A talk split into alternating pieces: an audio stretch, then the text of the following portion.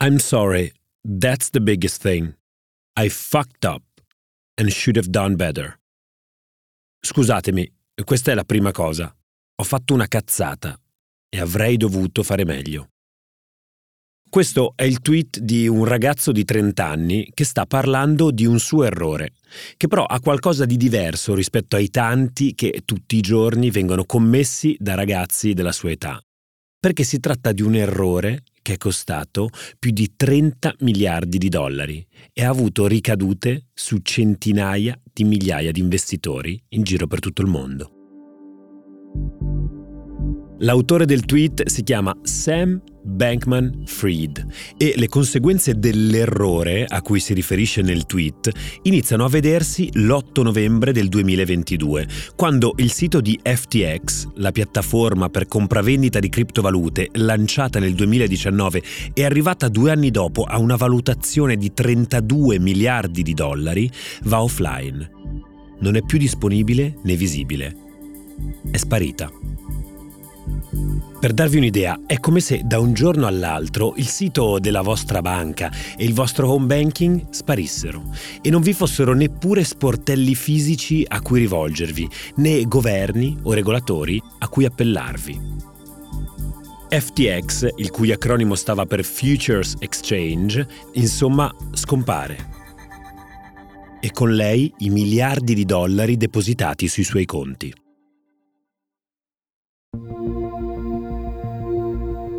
Io sono Riccardo Haupt. E io sono Raffaele Coriglione. Questo è Mele Marce, il podcast originale di Spotify prodotto da Will Media e scritto da I Diavoli, che racconta l'ascesa e la caduta di incredibili start-up, mitologici unicorni, manager visionari e carismatici founder che dopo aver toccato il cielo con un dito sono crollati fino a venire processati da quello stesso sistema che gli aveva permesso di emergere.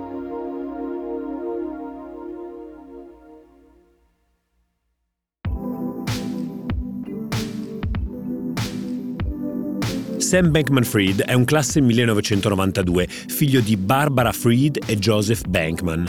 Nasce e cresce a Stanford, dove nell'omonima università i suoi genitori insegnano diritto e dove, nell'ormai lontano ma fondativo discorso del 12 giugno 2005, Steve Jobs arringava una platea di neolaureati con il suo Stay Hungry, Stay Foolish. Stay hungry, stay foolish. Siate affamati, siate folli. Fin da giovane Sam sembra seguire il mantra di Steve Jobs. È decisamente affamato, mentre per la follia bisognerà attendere ancora un po'. All'età di 18 anni, da predestinato con sangue blu accademico, entra al Massachusetts Institute of Technology, detto anche MIT, insieme a Stanford una delle più prestigiose culle di talenti e start-upper degli ultimi vent'anni. Dalle università della Ivy League americana, in particolare della MIT, escono degli studenti super, degli Uber student che non hanno nessun problema a trovare lavoro, anzi sono le aziende che alla fine entrano in competizione per prenderli e lo fanno anche con stipendi iniziali che sono totalmente fuori dal mercato, addirittura con 5 zeri per il primo lavoro. Quindi Sammy Bankman Fried esce da, da MIT e sceglie di andare a lavorare per Jane Street. Jane Street è una specie di hedge fund che si occupa principalmente di arbitraggi di ETF. Una volta uscito dall'MIT, comincia a lavorare a New York per la Jane Street Capital, una società di trading finanziario. Qui conosce una ragazza che si chiama Carolyn Ellison, un giovane prodigio della matematica che ha studiato all'Università di Stanford. Tenete a mente il suo nome perché tornerà più avanti in questa storia. Ma torniamo a Sam. Nel periodo alla Jane Street si fa le ossa e assapora un po' dell'atmosfera della finanza newyorkese, ma l'area che preferisce è quella più creativa che si respira nella West Coast, nel cuore pulsante della Silicon Valley, della tecnologia, del cambiamento.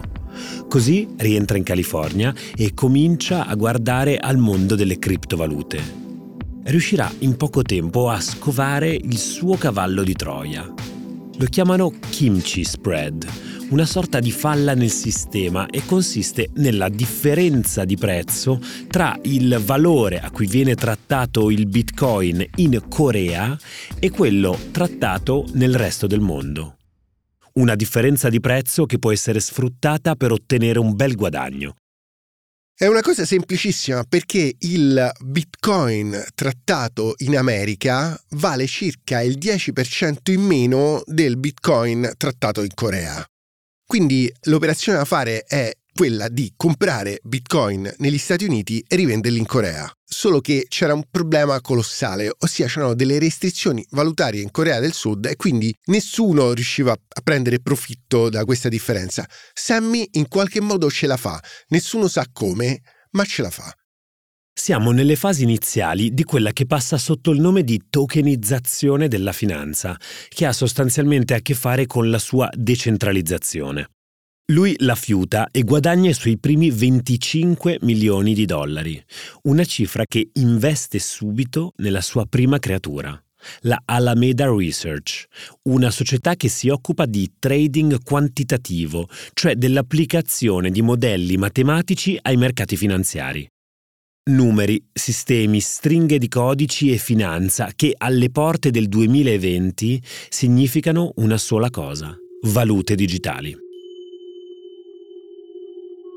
Ed è proprio durante il lancio della Alameda Research che Carolyn Ellison entra in scena, buttata nella mischia proprio da Sam, che la convince ad entrare a far parte della sua nuova società.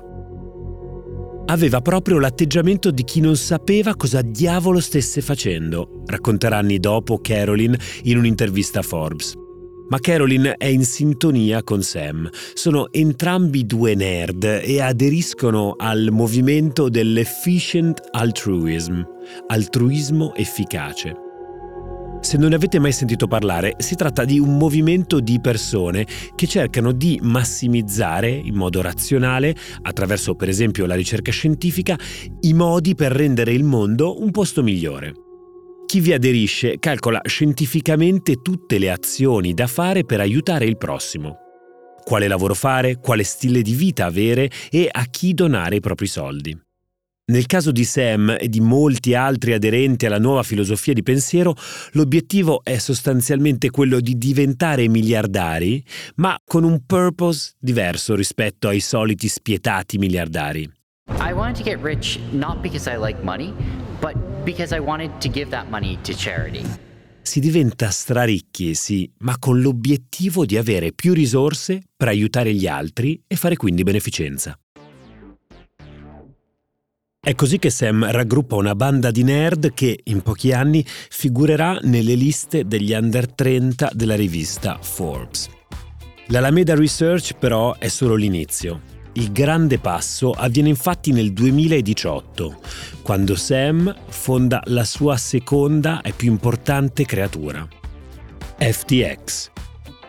Le tappe sono state definitivamente bruciate e con questa sua nuova creatura Sam Bankman Fried già intravede l'Olimpo dei founder più visionari e acclamati del mondo.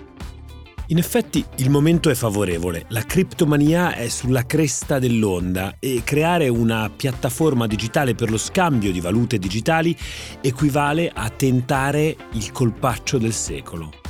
Che a Sam riuscirà.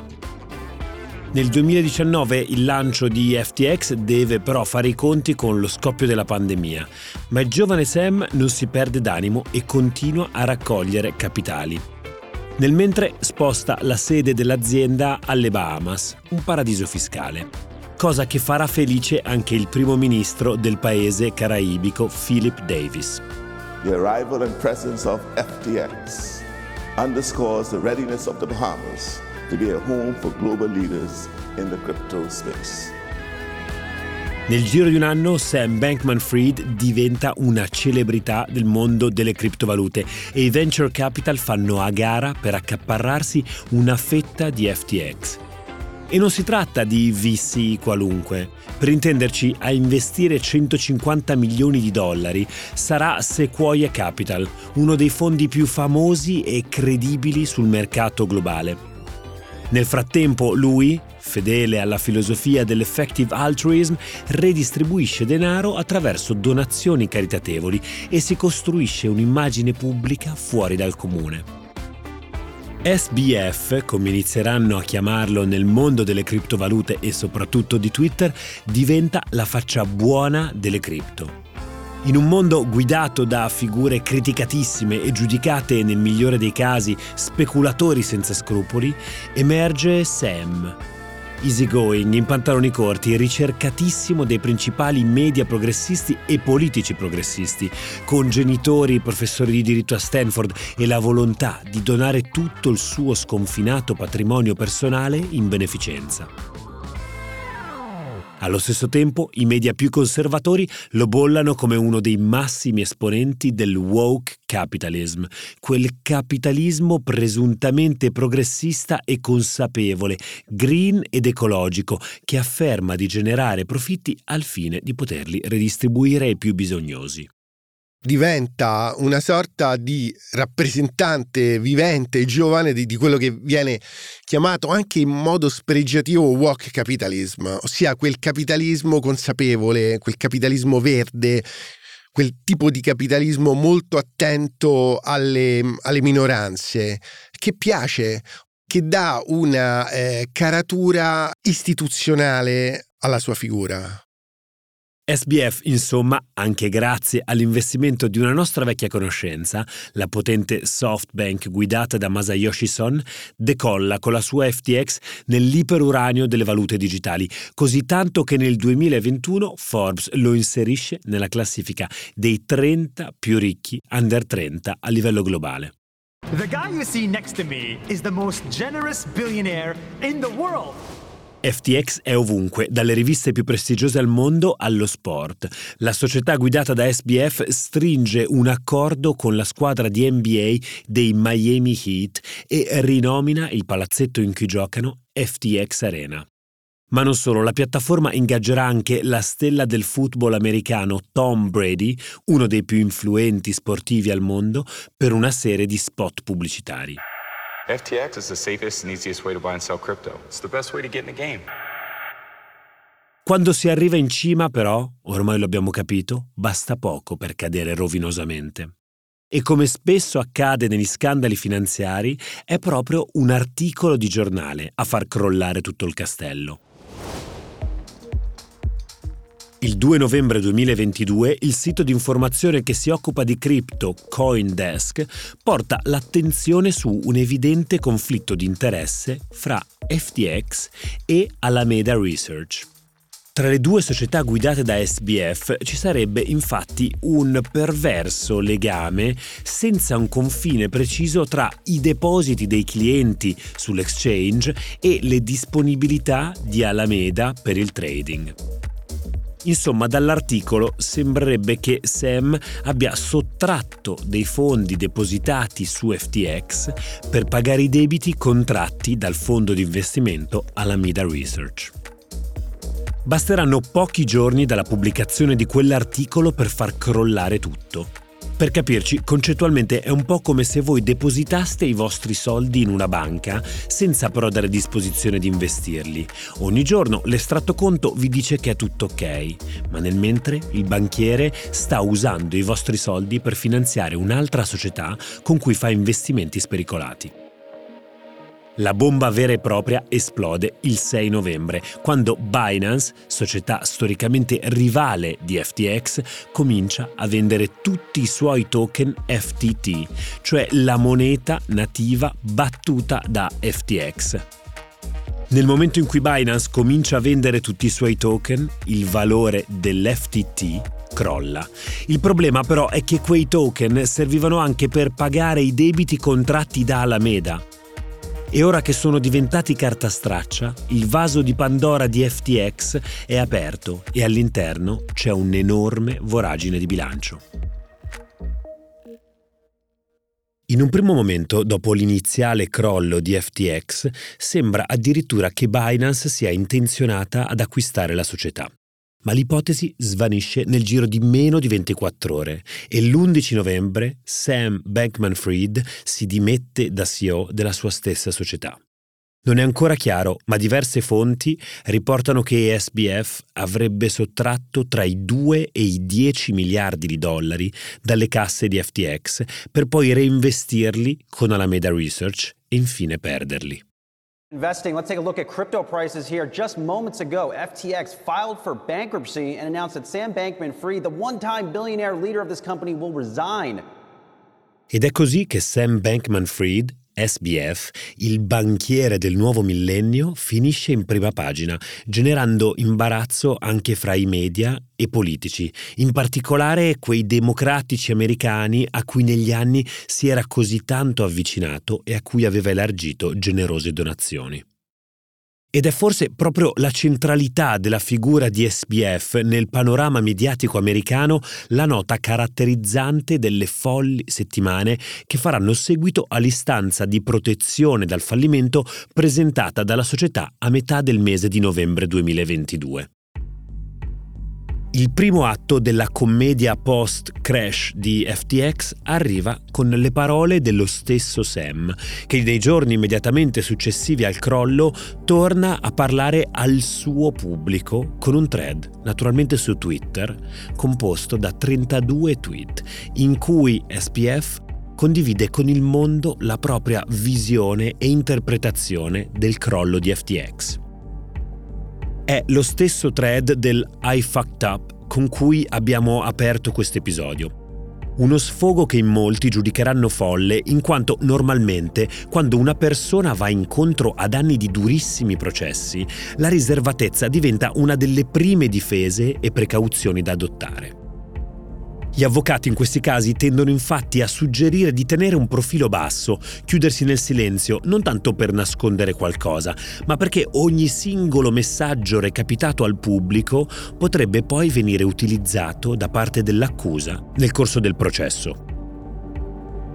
Chi si stupisce però per questo primo sfogo pubblico di Sam è destinato a rimanere a bocca aperta di fronte al vero e proprio media tour in cui SBF si getterà nelle settimane successive. Si parte con un primo scoop di Vox Media.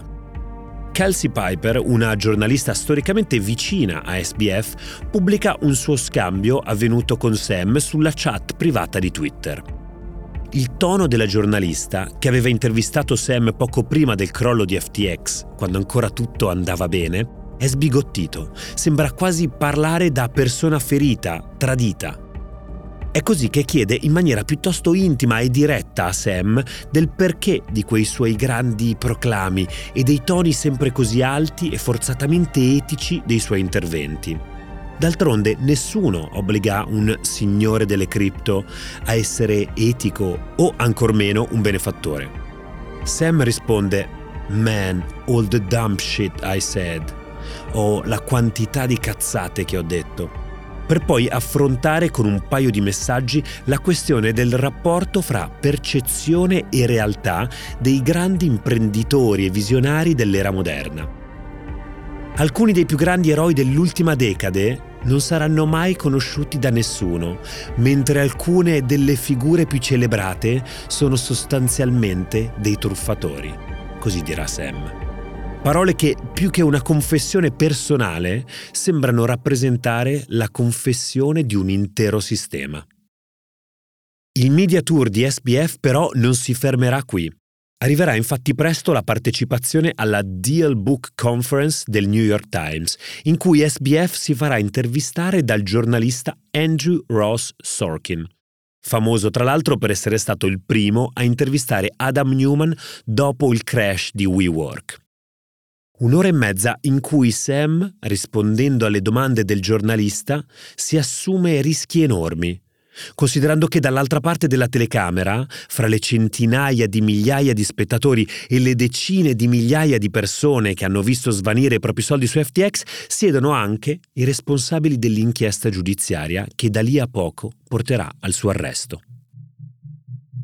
Per chiudere poi il suo personalissimo e pericolosissimo media tour, SBF sceglierà una partecipatissima diretta su Twitter Spaces, uno spazio virtuale delicatissimo in quanto potenzialmente chiunque può intervenire nella diretta e rivolgersi al host. Saranno 40 minuti di vero e proprio roast, il termine che utilizzano gli americani per definire la situazione da barbecue in cui si viene a trovare chi viene sottoposto ad una raffica di accuse e insulti. La domanda che rimane dopo questo impietoso spettacolo è perché? Perché un ragazzo che corre il rischio di passare il resto della propria vita in carcere si sottopone ad un pubblico interrogatorio di questo tipo? Difficile dare una risposta. Mentre SBF si scusa e ripete ossessivamente I don't know, i media e il web accendono i riflettori su ogni sfaccettatura della sua esistenza, la sua famiglia, i suoi gusti alimentari, i suoi videogame preferiti, le sue frequentazioni e persino i suoi orientamenti sessuali. Um, I made a lot of mistakes or, or things I would give anything to be able to do over again. L'attenzione mediatica si concentrerà in particolare su ciò che accadeva nella sede di FTX alle Bahamas e sulla figura di Carolyn Ellison. Ricordate l'amica e collega nerd di Sam che molti giornali hanno soprannominato Lady Crypto, che nel mentre era approdata alla guida della Alameda Research. Attraverso il suo account su Tumblr, Carolyn raccontava la vita alle Bahamas insieme agli altri dipendenti di FTX, Sam compreso ne emerge una quotidianità fatta di cibi vegani, videogiochi e soprattutto promiscuità sessuale. Disgraced Alameda Research CEO Caroline Ellison penned graphic blog posts about polyamory and masochism before the implosion of her FTX linked cryptocurrency hedge fund. Insomma, Sam si candida a essere la mela marcia per eccellenza del 2022. Ma come spesso accade, non è solo l'unicorno di turno a essere marcio, è anche tutto il sistema in cui la vicenda si è sviluppata. E forse lo era già prima che questa storia cominciasse. La miriade di breaking news che oggi costellano la rete digitando il nome di SBF infatti rischia di portarci a distogliere lo sguardo da un'inquadratura più ampia, quella che ci consentirebbe di mettere a fuoco davvero la realtà che circonda questa spettacolare caduta. Per questo, più che inseguire il coro e zoomare sulla vicenda di SBF in sé per sé, è l'occasione giusta per guardare oltre e riflettere sull'intero mondo delle criptovalute, o almeno su come ce l'hanno raccontato fino ad ora. Il caso di FTX e del suo fondatore rappresentano infatti la chiusura perfetta di una folle parabola che comincia dopo la grande crisi del 2008 e raggiunge il suo culmine durante il periodo della pandemia periodo in cui la retorica entusiastica nata intorno alle criptovalute, raccontate come una rivoluzione destinata a decentralizzare la finanza su scala globale e redistribuirne le opportunità a tutti, nascondeva in realtà delle dinamiche che di avveniristico avevano ben poco. Un far west finanziario in cui giovani rampanti, al fianco di venture capitalist affamati di rendimenti stellari, hanno creato un sistema di shadow banking colossale all'interno del quale solo i più forti sono riusciti a battere la propria moneta e attrarre migliaia di investitori nel nuovo mercato di riferimento. Più che uno scenario futuristico, quindi, una sorta di riproposizione di un'epoca già vista, quella della corsa all'oro durante il vecchio capitalismo ottocentesco. Una folle corsa in cui, proprio come nell'Ottocento accadeva con le miniere, l'importante era versare denaro vero in una scatola digitale ritenuta magica, per poi attendere che miracolosamente quel denaro versato si moltiplicasse all'infinito. Una moltiplicazione che è avvenuta sul serio solo per i pochi che avevano ideato la scatola stessa.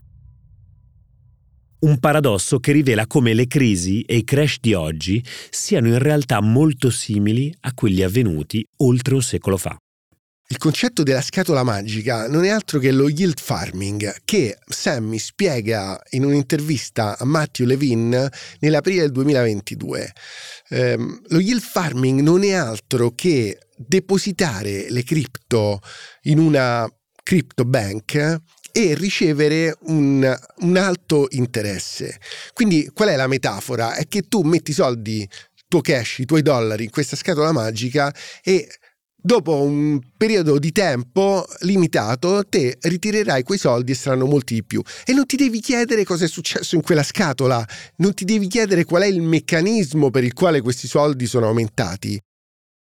Ma le tinte tardo ottocentesche che assume questo odierno capitalismo digitale le ritroviamo anche e soprattutto nelle retoriche da filantropo che ammantano i fondatori di start-up ultratecnologiche come Sam Bankman-Fried. Nel 1889 Andrew Carnegie, industriale dell'acciaio e noto filantropo, scriveva Il Vangelo della ricchezza, un lungo scritto in cui richiama i nuovi ricchi alle proprie responsabilità, ossia redistribuire parte della ricchezza accumulata ai poveri. 130 anni dopo, SBF si dichiara un fervente sostenitore di un nuovo Vangelo, l'altruismo efficace, che dovrebbe a sua volta aiutare a risolvere il problema della povertà del mondo. L'effective altruism, che è diciamo, la filosofia che adotta Sammy Bankman Fried, può essere considerato una sorta di Vangelo della ricchezza 2.0 perché praticamente afferma che non ha importanza come vengano fatti soldi, eh, con quali mezzi, con qual tipo di, di sfruttamento anche del lavoro. L'importante è restituire una parte dei guadagni sotto forma di carità. Nel ricostruire la storia di FTX e SBF non possiamo però fare a meno di collocarla nel parallelo sgretolarsi dell'intero sistema delle criptovalute. Le regole del gioco sono cambiate, l'espansione monetaria ha invertito il suo corso e le valute tradizionali, dollaro americano in primis, si sono riposizionate quali pivot attorno a cui si muovono e regolano i mercati di tutto il pianeta. La retorica sulla presunta decentralizzazione finanziaria inaugurata dall'ingresso in campo delle criptovalute sembra così essere finita nel dimenticatoio, mentre i massimi esponenti della bolla crypto finance sono iniziati a cadere uno a uno, fino ad arrivare alla caduta di quello che sembrava un vero e proprio monolite da 32 miliardi di dollari, la FTX di Sam Bankman-Fried. Il giovane SBF, appena trentenne, era proprietario di due entità distinte, l'Alameda Research e la Futures Exchange. La FTX, ossia un gigantesco soggetto finanziario in cui si potevano scambiare, depositare o anche prendere in prestito monete digitali. Si tratta in buona sostanza di un soggetto in tutto e per tutto simile a una banca. Questa anche la tesi del procuratore che sta portando avanti il processo di SPF in tribunale. Una banca il cui top manager agiva in un costante conflitto di interesse con un altro soggetto, l'Alameda Research, in cui SBF aveva enormi interessi personali. Anche in questo caso, bentornati all'Ottocento, perché la natura di FTX ci racconta come la tanto decantata e avveniristica decentralizzazione finanziaria consistesse in realtà in un modello bancario quasi del tutto simile alle antiche trust companies americane ottocentesche all'interno delle quali il destino degli investitori era legato a doppio filo alla buona fede e correttezza del banchiere della compagnia. Era lui infatti a disporre dei capitali dei clienti e a rischiare i loro risparmi a suo totale piacimento. FTX fallisce perché a un certo punto inizia a mischiare i capitali depositati dai clienti con i capitali propri utilizzati per speculare sulle eh, criptovalute. Questo fenomeno non è nuovo, era già successo nell'Ottocento con le trust company, quando i clienti ignari versavano i soldi in queste trust company e i proprietari delle trust li utilizzavano per speculare. Ci fu un grande scandalo e una serie di fallimenti enormi, ma la grande differenza all'epoca è sempre stata quella dell'intervento di un'autorità centrale che nel caso delle cripto non esiste. Se però il paradigma sostanziale delle piattaforme di criptovalute è equiparabile a quello delle compagnie ottocentesche, una lieve differenza sussiste nel fatto che questi odierni exchange futures abbiano funzionato anche da vere e proprie banche centrali autonome ossia entità in grado di stampare monete virtuali che venivano spacciate per la valuta del futuro senza avere il benché minimo valore intrinseco. In sostanza senza valere nulla. Dopo le dimissioni obbligate di Sam Bankman-Fried e la conseguente gogna pubblica a cui è stato sottoposto, la controffensiva mediatica del mondo delle criptovalute è stata quella di far credere che il giovane Sam fosse in realtà l'unica, o perlomeno una delle poche, mele marce da condannare e destinare all'oblio. I sostenitori e speculatori delle valute digitali sono convinti che, passata la tempesta di SBF, tutto tornerà come prima, o almeno lo sperano.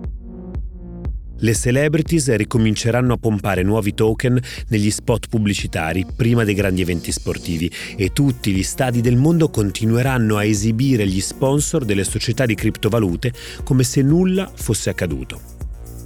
Per questo esporre al pubblico il giovane Sam è perfettamente funzionale a isolare questa vicenda affinché nulla del sistema in cui si è svolta possa mutare o essere intaccato. Puntare il dito contro il capro espiatorio e salvare il sistema che l'ha prodotto. Ma la realtà, ormai evidente, è che in questo ennesimo tracollo finanziario nessuno può dirsi davvero innocente dai nuovi unicorni della tecnofinanza a chi dovrebbe vigilare su questi ambiti, passando per i fondi di venture capital e le celebrities che usavano i loro megafoni social per evangelizzare le masse e arrivando fino ai piccoli investitori che si sono lasciati abbagliare dalla luce di una ricchezza facile. Le domande che rimangono sul tavolo a valle di quello che verrà ricordato come il più emblematico crash del 2022 sono tantissime e di enorme portata. Warren Buffett usa una metafora illuminante per spiegare i mercati. Paragona il ciclo negativo del mercato alla bassa marea e lui dice quando c'è la bassa marea si vede chi nuota nudo così come quando c'è un ciclo di mercato negativo eh, si vedono le aziende che non, non valgono nulla e che quindi sono destinate a fallire. Quindi dopo un ciclo negativo del mercato vengono fuori tutte le frodi ed è quello che stiamo assistendo in questo momento. SPF ha sempre mentito o forse non sapeva cosa stesse accadendo all'interno della sua creatura? Com'è possibile che i venture capital che hanno investito centinaia di milioni in FTX non abbiano mai notato niente? Ad alcune di queste domande proverà a dare una risposta il curatore fallimentare John Ray, che dopo aver avuto accesso ai libri contabili di FTX ha dichiarato di non aver mai visto un bilancio così sconclusionato e costellato di buchi. E John Ray ne ha visti di libri contabili da film horror, dato che nel 2001 si è occupato del fallimento di Enron, uno dei crack finanziari più grandi della storia di Wall Street. Questa azienda non aveva un team finanziario, non aveva una gestione di cassa, non aveva un elenco dei suoi conti bancari, né un elenco dei dipendenti o delle loro condizioni, ha sottolineato Ray. Dichiarazioni che fanno sorgere almeno un paio di altre domande cosa avevano visto tutti gli investitori di FTX durante le loro due diligence preliminari all'investimento e come avevano fatto i revisori dei conti a non notare simili voragini mentre certificavano i bilanci della società di Bankman Fried?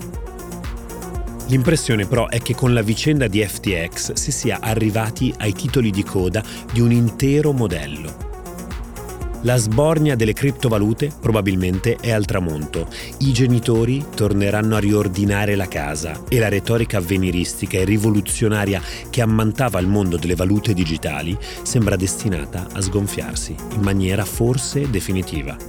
L'epoca in cui i capitali hanno fluttuato senza controlli, generando fortune miliardarie a velocità mai viste prima, sembra volgere al termine raccontata come futuro in realtà molto più simile a un revival ottocentesco della corsa all'oro. Sulla stagione delle criptovalute cala il sipario. E a mettere la parola fine su questo spettacolo potrebbe essere stato uno dei suoi attori principali e più celebrati. Sam Bankman Fried. Per gli amici, SBF.